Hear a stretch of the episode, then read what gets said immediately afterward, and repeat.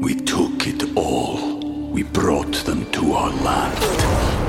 An endless night, ember hot and icy cold. The rage of the earth. We made this curse. Carved it in the blood on our backs. We did not see.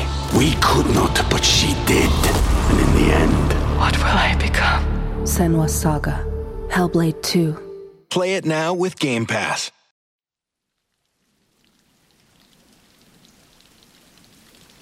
Hola de nuevo. ¿Qué tal estás? Muy bien, espero. Me pidieron no hace mucho que hablara de los remordimientos. Y sin ser un tema especialmente agradable, sí creo honestamente que conviene dedicarle algo de tiempo, principalmente con el fin de conocernos un poco mejor. Porque entenderás que si queremos soltar lastre, al menos debemos ser conscientes de que lo llevamos a cuestas, ¿no crees? Es fácil tomar conciencia para poder pasar página.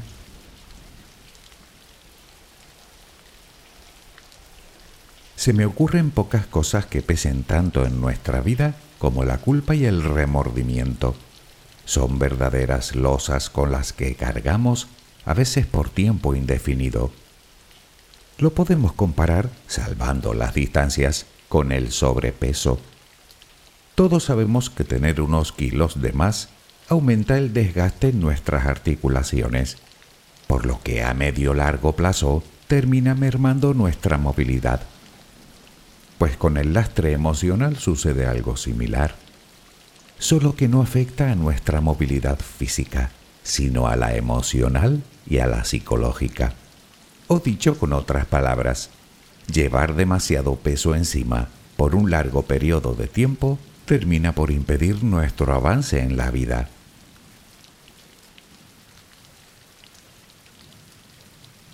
Ya hablamos una vez de la culpa, y es muy posible que para ti ambos términos sean sinónimos, pero en realidad no lo son, aunque estén de alguna manera relacionados.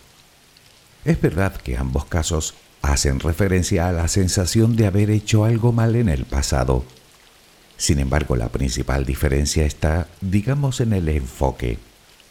Mientras que la culpa está enfocada en uno mismo, en la persona que cometió el error, el remordimiento está enfocado fundamentalmente en la otra persona, en la perjudicada.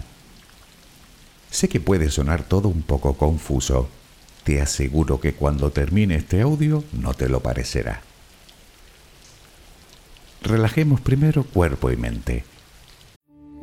we took it all. We brought them to our land. An endless night, ember hot and icy cold.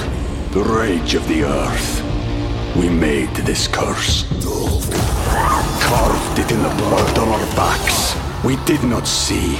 We could not, but she did. And in the end, What will I become? Senwa Saga. Hellblade 2. Play it now with Game Pass. Adquiere la posición que prefieras para dormir. Lo importante es que estés cómoda o cómodo. Puede que no encuentres esa posición ahora. En ese caso, ponte boca arriba, con las manos a los costados y las piernas ligeramente separadas. Relaja los párpados. Intenta que no haya tensión en ellos. Primero realizaremos dos o tres respiraciones profundas, tomando el aire por la nariz y soltándolo por la boca. Hincha los pulmones y vacíalos. Inspira y suéltalo.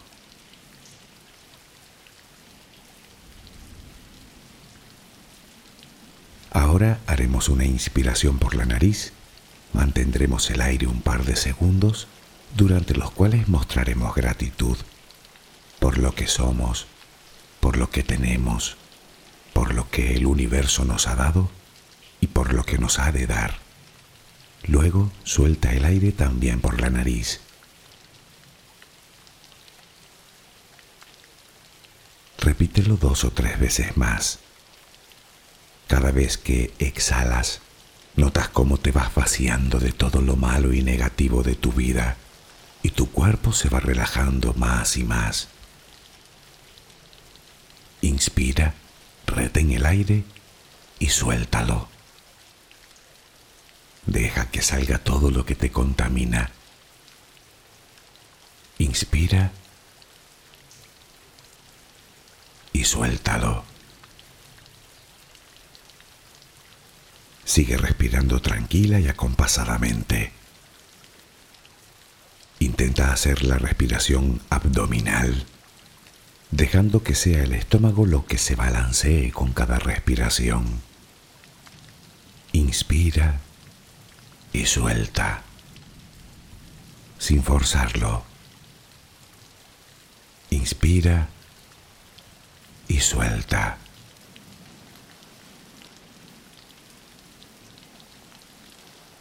Ahora piensa en tus pies, apoyados sobre la cama.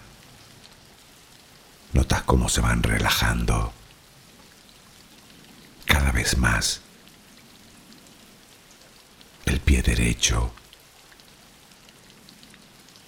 el pie izquierdo, Ambos quedan totalmente relajados. Centra tu atención en las piernas, desde los tobillos hasta los muslos. Siente como todos los músculos se van relajando.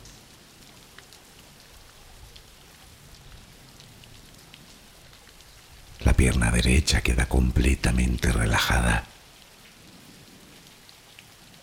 La pierna izquierda se relaja también. Notas como tus extremidades inferiores han quedado completamente relajadas.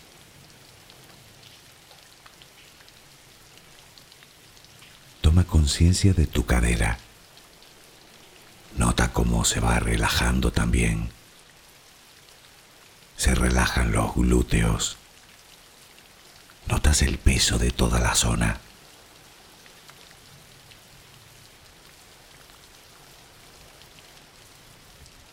Piensa ahora en tu abdomen y en cómo los músculos de esa zona se van relajando también. Nota el alivio con cada exhalación.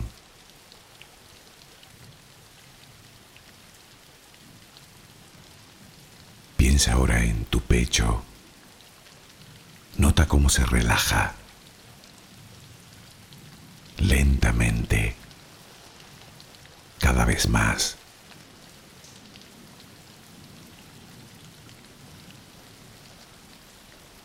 Centra tu pensamiento ahora en tu espalda y en todos los músculos que la cubren, desde la cadera hasta el cuello. Sientes como poco a poco se van relajando.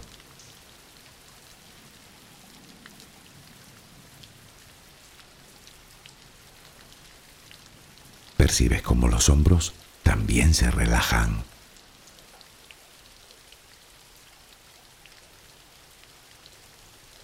Tu brazo y antebrazo derecho, tu mano derecha, los dedos de esa mano. Nota el peso en su conjunto.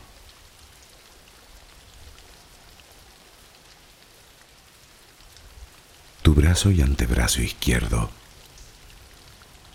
tu mano izquierda, los dedos de esa mano. Nota el peso.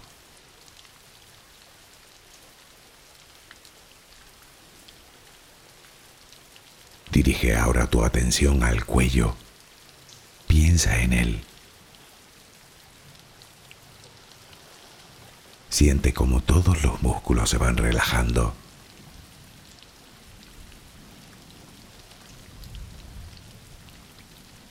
Tu mandíbula. Tus mejillas. Tus párpados. Tu frente.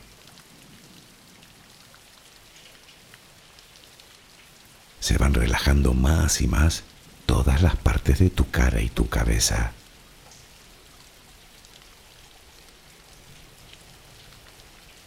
A cada instante sientes como tu cuerpo se va relajando más y más.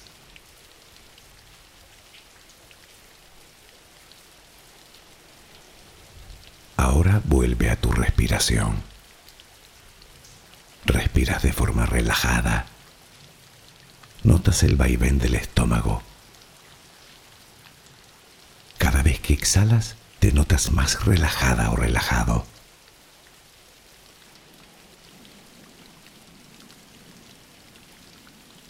Ahora frente a ti aparece una luz. Mírala. Está ahí.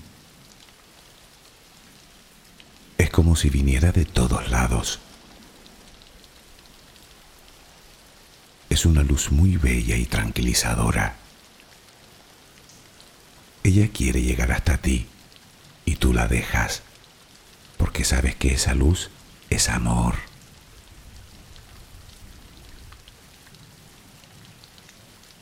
Notas cómo impregna cada parte de ti. Notas cómo atraviesa tu piel y comienza a llenarte por dentro. Sientes cómo te va llenando de paz, cómo te va llenando de tranquilidad, cómo te va llenando de amor.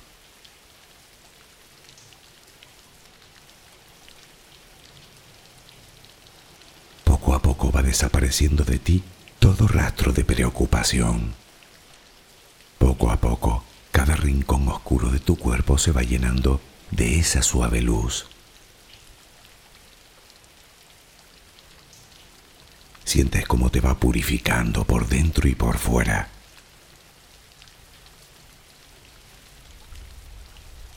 Tomas conciencia de que todo lo que hay en tu interior es serenidad y que ahora mismo no hay nada que temer, porque nada hay que pueda perturbarte. Tal es el poder de esa luz. La energía más poderosa del universo entra y sale de ti, te inunda, te protege, te enriquece, te purifica Intenta permanecer en esa sensación de paz, en ese baño de luz. Solo respira serenamente.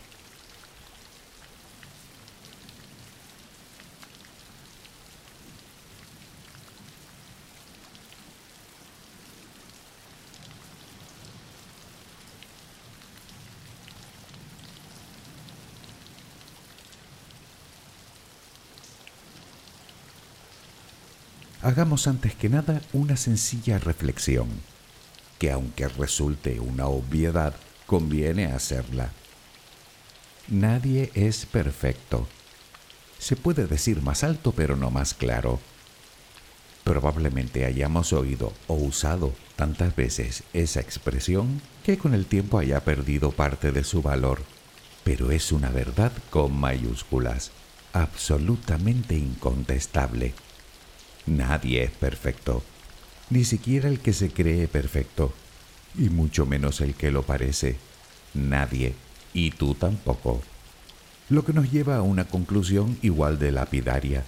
Todos cometemos errores, incluso el que parece o dice no cometerlos nunca. No hay nadie en este mundo que no meta la pata de vez en cuando. Por lo tanto, resulta que cometer errores es algo completamente natural como parte de nuestra naturaleza. Es decir, que es propio del ser humano, desde que nacemos hasta que nos vamos definitivamente de aquí. De hecho, sin ellos no habría aprendizaje, y sin aprendizaje no habría crecimiento, de lo que se deduce que también los errores tienen, digamos, una parte buena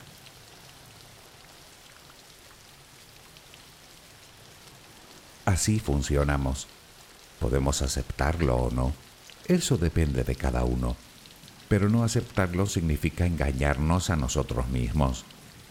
Sí, sé que lo sabías, pero coincidirás conmigo en que de vez en cuando es necesario que alguien nos lo recuerde, ¿verdad? En cualquier caso, creo que es un buen punto de partida para continuar con el tema de hoy.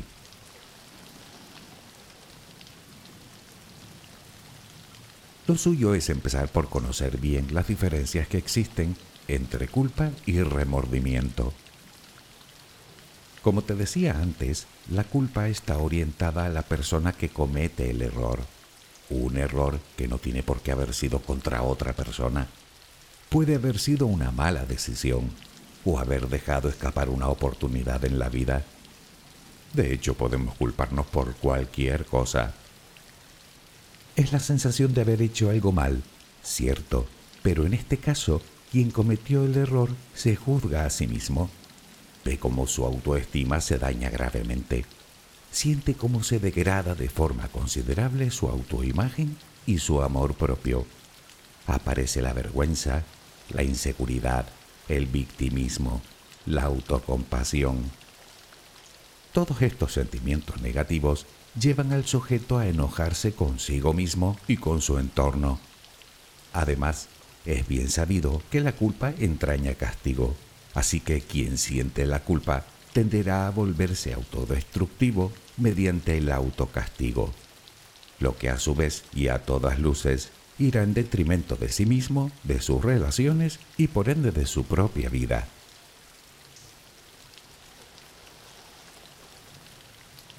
El remordimiento, por otro lado, siempre surge cuando con nuestro error hemos perjudicado a alguien o cuando por alguna razón creemos que le hemos decepcionado y está enfocado precisamente en esa persona. O dicho de otro modo, el remordimiento viene a ser un profundo arrepentimiento por el error cometido hacia un tercero, algo que suele producir un gran pesar. Mientras que la culpa es de por sí destructiva, el remordimiento es justo lo contrario, porque de alguna manera nos impulsa a un cambio de conducta que nos permitirá reparar el daño, corregir nuestro error, hacer las paces y en cualquier caso a pedir perdón y a perdonarnos, que si bien es una de las cosas más complicadas de hacer con uno mismo, es también una de las más beneficiosas para nuestra salud emocional. Resumiendo, tanto la culpa como el remordimiento se basan en la aceptación de que hemos cometido un error pero mientras la culpa se queda ahí, el remordimiento implica arrepentimiento y la imperiosa necesidad de mejorar las cosas.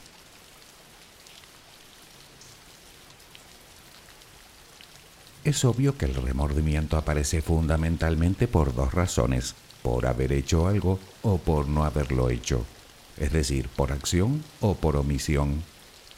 Por lo que al final todo se reduce a la toma de decisiones decidir hacer o decidir no hacer. Y eso va íntimamente relacionado con el nivel de seguridad que tengamos en nosotros. Entre más inseguros somos, más nos costará tomar decisiones y más errores cometeremos a la hora de decidir.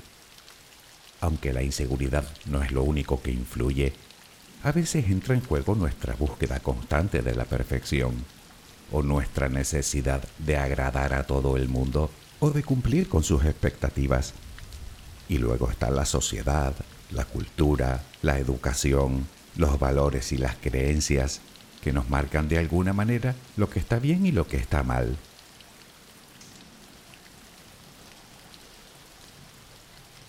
En cualquier caso tampoco debemos engañarnos. El remordimiento puede ser productivo, pero también puede ser improductivo se nos puede enquistar por tiempo indefinido, llegando incluso a desencadenar una depresión si no lo gestionamos correctamente. Y esto entenderás que de saludable tiene lo que yo de santo. Nada. Naturalmente la pregunta es, ¿podemos superar el remordimiento? La respuesta nuevamente es sí, definitivamente. Aunque como siempre requiere de cierto trabajo por nuestra parte.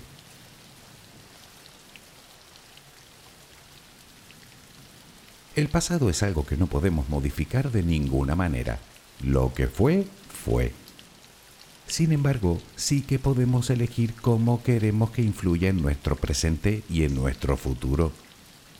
Sé que es mucho más fácil decirlo que hacerlo, pero para eso están los terapeutas, para ayudarnos a superar los malos momentos cuando somos conscientes de que con nuestros esfuerzos no es suficiente. Siempre te digo lo mismo, pide ayuda si crees que la necesitas, no tienes por qué cargar con tanto peso.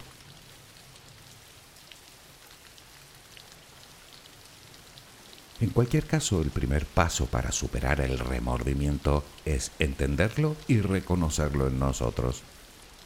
En cuanto a entenderlo, creo que más o menos lo entendemos. En cuanto a reconocerlo, eso solo lo podemos conseguir escuchándonos a nosotros mismos. Se trata de identificar los sentimientos que nos atenazan y que están relacionados con el remordimiento. Me refiero a la vergüenza, a la ansiedad, al enojo contigo, a la tristeza, al sentimiento de pérdida.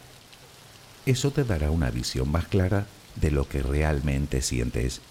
Averiguarás de dónde viene tu remordimiento y cuáles son sus causas más probables.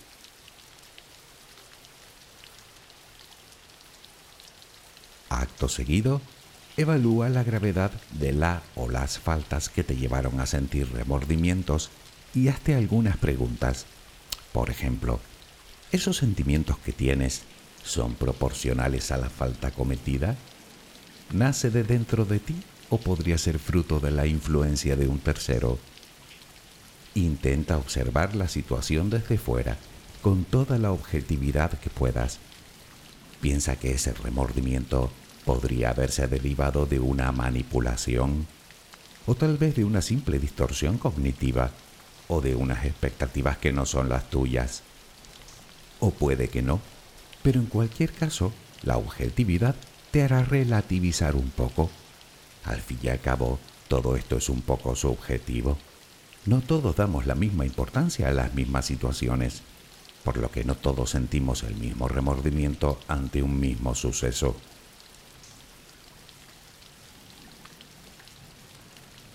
El siguiente paso es la responsabilidad. No somos culpables, somos responsables de lo ocurrido, en un todo o en parte, de lo que hicimos o de lo que no hicimos, de lo que dijimos y de lo que no dijimos, de lo que pensamos y de lo que no pensamos. Nosotros y nadie más. Lo hemos comentado muchas veces. La responsabilidad nos hace libres, libres para decidir rectificar y reparar, que a la postre viene a ser la mejor opción ante una falta cometida hacia alguien. Y la única manera de conseguirlo es pidiendo perdón en primera instancia, desde un sincero y profundo arrepentimiento. Y si eso no es suficiente, pasando a la acción. Tal vez un pequeño acto simbólico lo solucione, o cualquier otro tipo de compensación sabes perfectamente que reparar el daño y pedir perdón tiene un magnífico efecto terapéutico.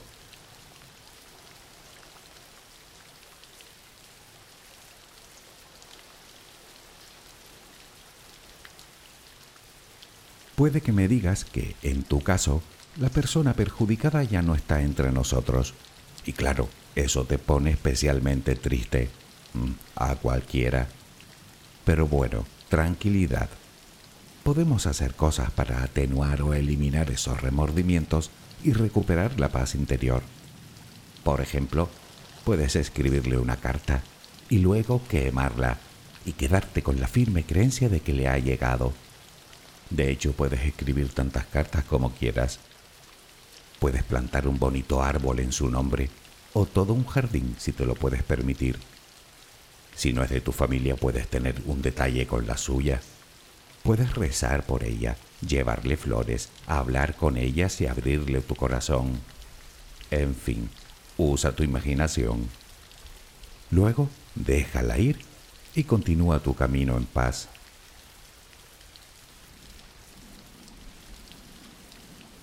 Claro que todo esto de poco sirve si no logramos perdonarnos a nosotros mismos. No debemos permitir que los remordimientos nos mantengan cautivos con sus pensamientos y emociones negativas. Por lo tanto, es imperativo que aprendamos a aceptarnos, a aceptar que somos humanos y por consiguiente seres imperfectos y falibles. Aceptar nuestros errores como parte de nuestro crecimiento. Tal vez me digas que si la otra persona no te perdona, ¿cómo vas a perdonarte tú? Bueno, es verdad que eres responsable de lo sucedido, pero tu responsabilidad tiene un límite. Quiero decir que no es tu responsabilidad que te acepten o no las disculpas.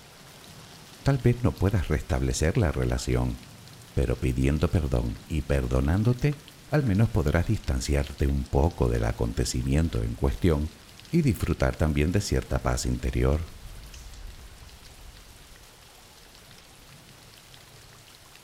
El siguiente paso es aprender para crecer, aprender del error cometido y aprender también de nosotros mismos. ¿Por qué cometí el error? ¿Qué me llevó a ello? ¿Pudo ser mi estrés? ¿Mi personalidad? ¿Pudo ser mi inseguridad? Y si es así, ¿de dónde me viene? ¿Qué experiencias pasadas me han conducido a esta situación? Y la pregunta del millón, ¿cómo puedo mejorar? Entenderás que hablando de responsabilidad no queda otra. Todo esto te convertirá no solo en una mejor persona, sino en una persona más sabia, más sensata y desde luego más feliz. En resumen, aprende bien la lección para que no te vuelva a pasar, para que no vuelvas a cometer el mismo error. Puedes mirarlo como lecciones que te da la vida en tu propio beneficio, porque si lo piensas, verás que no es más que eso.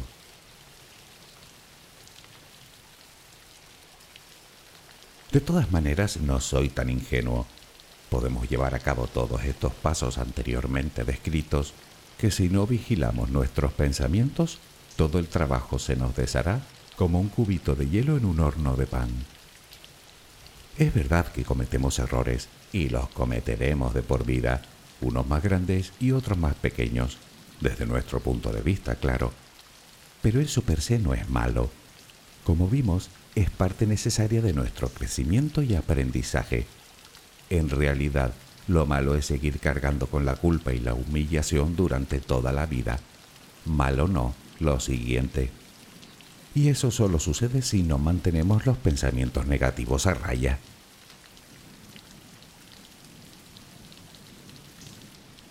Verás, nuestro diálogo interno es vital para mantener o no una relativa salud emocional estamos llenos de distorsiones cognitivas, de exageraciones, de verdades absolutas, sin entender que nuestra realidad, nuestra verdad, solo está en nuestra cabeza y que no viene nada mal desafiarla de vez en cuando, cuestionarla. Por eso debemos cambiar nuestro diálogo interno. Por ejemplo, puedo decir soy un torpe por hacer esto, o menudo imbécil, o nunca debí hacerlo, o cosas mucho peores. O puedo decir, pude haberlo hecho mejor. O la próxima vez intentaré algo diferente. O he aprendido cómo no debo hacerlo. Si lo reflexionas verás que las primeras frases te llevan a sentir vergüenza y probablemente a no volver a intentarlo, sea lo que sea, mientras que las segundas te dan el poder para esforzarte más en el futuro. Puedes acompañarlo con afirmaciones positivas tales como soy una buena persona, o soy un ser humano y cometo errores, o mis errores no me definen, o merezco lo mejor.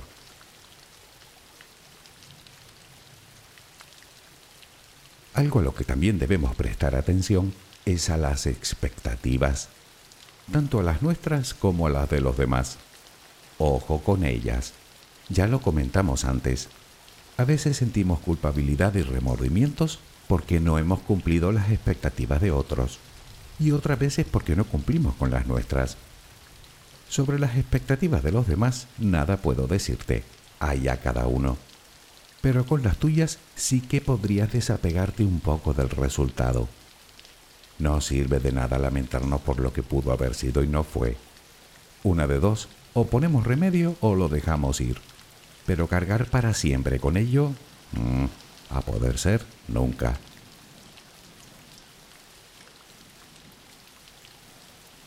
Se me ocurre que podría ser otra persona la que sienta remordimientos por algo que te hizo o te dijo a ti. Algo que te dolió tanto que nunca serás capaz de perdonar. ¿Has probado a ponerte en su lugar? Y si pruebas a ver la situación con algo más de empatía, piensa que esa persona podría estar pasándolo realmente mal. ya, que eso es lo que deseas para ella. no sé qué decirte. Yo estoy convencido de que todo el mal que uno desea a los demás, tarde o temprano lo recibe de vuelta. Será verdad o no, pero ¿para qué arriesgarse, verdad? Todos cometemos errores. Todos hemos hecho daño a alguien alguna vez. No hace falta que restablezcas la relación si no quieres. Como si no quieres volver a ver a esa persona. Estás en tu derecho, pero puedes tratar de perdonar desde el corazón, aunque sea por egoísmo por tu propia salud emocional, tal como dice Dalai Lama. Recuerda que el rencor es un veneno que mata únicamente a quien lo administra. No querrás envenenarte, supongo. Pasa página, suelta lastre.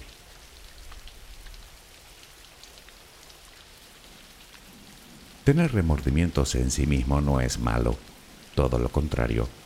Significa que eres buena gente que sientes empatía y respeto por los demás, que eres responsable y que eres consciente del daño que haces al prójimo. Eso te ennoblece. Así que más que malestar, deberías sentirte orgullosa u orgulloso de ello. Si lo piensas verás que de todo esto, lo realmente malo es la incapacidad que a veces mostramos para reparar el daño o simplemente para pedir perdón. Porque tener remordimientos no es malo, pero acumularlos de por vida sí que lo es, y mucho. Es como si cada uno de ellos te ocasionara una pequeña heridita en el alma. Y no importa si la tienes tan llena de golpes y magulladuras que apenas te mantienes en pie, yo estoy seguro de que todas esas heridas se pueden curar con un poco de amor, de empatía y de respeto por ti. Así que la elección es bien simple. Tú decides seguir acumulando heridas o decides empezar a sanar las que ya tienes. No creo que haya mucho que pensar, ¿verdad? y mira, para eso siempre es un buen momento. Por ejemplo, ahora mismo. Espero que mañana tengas una maravillosa jornada. Que descanses. Buenas noches.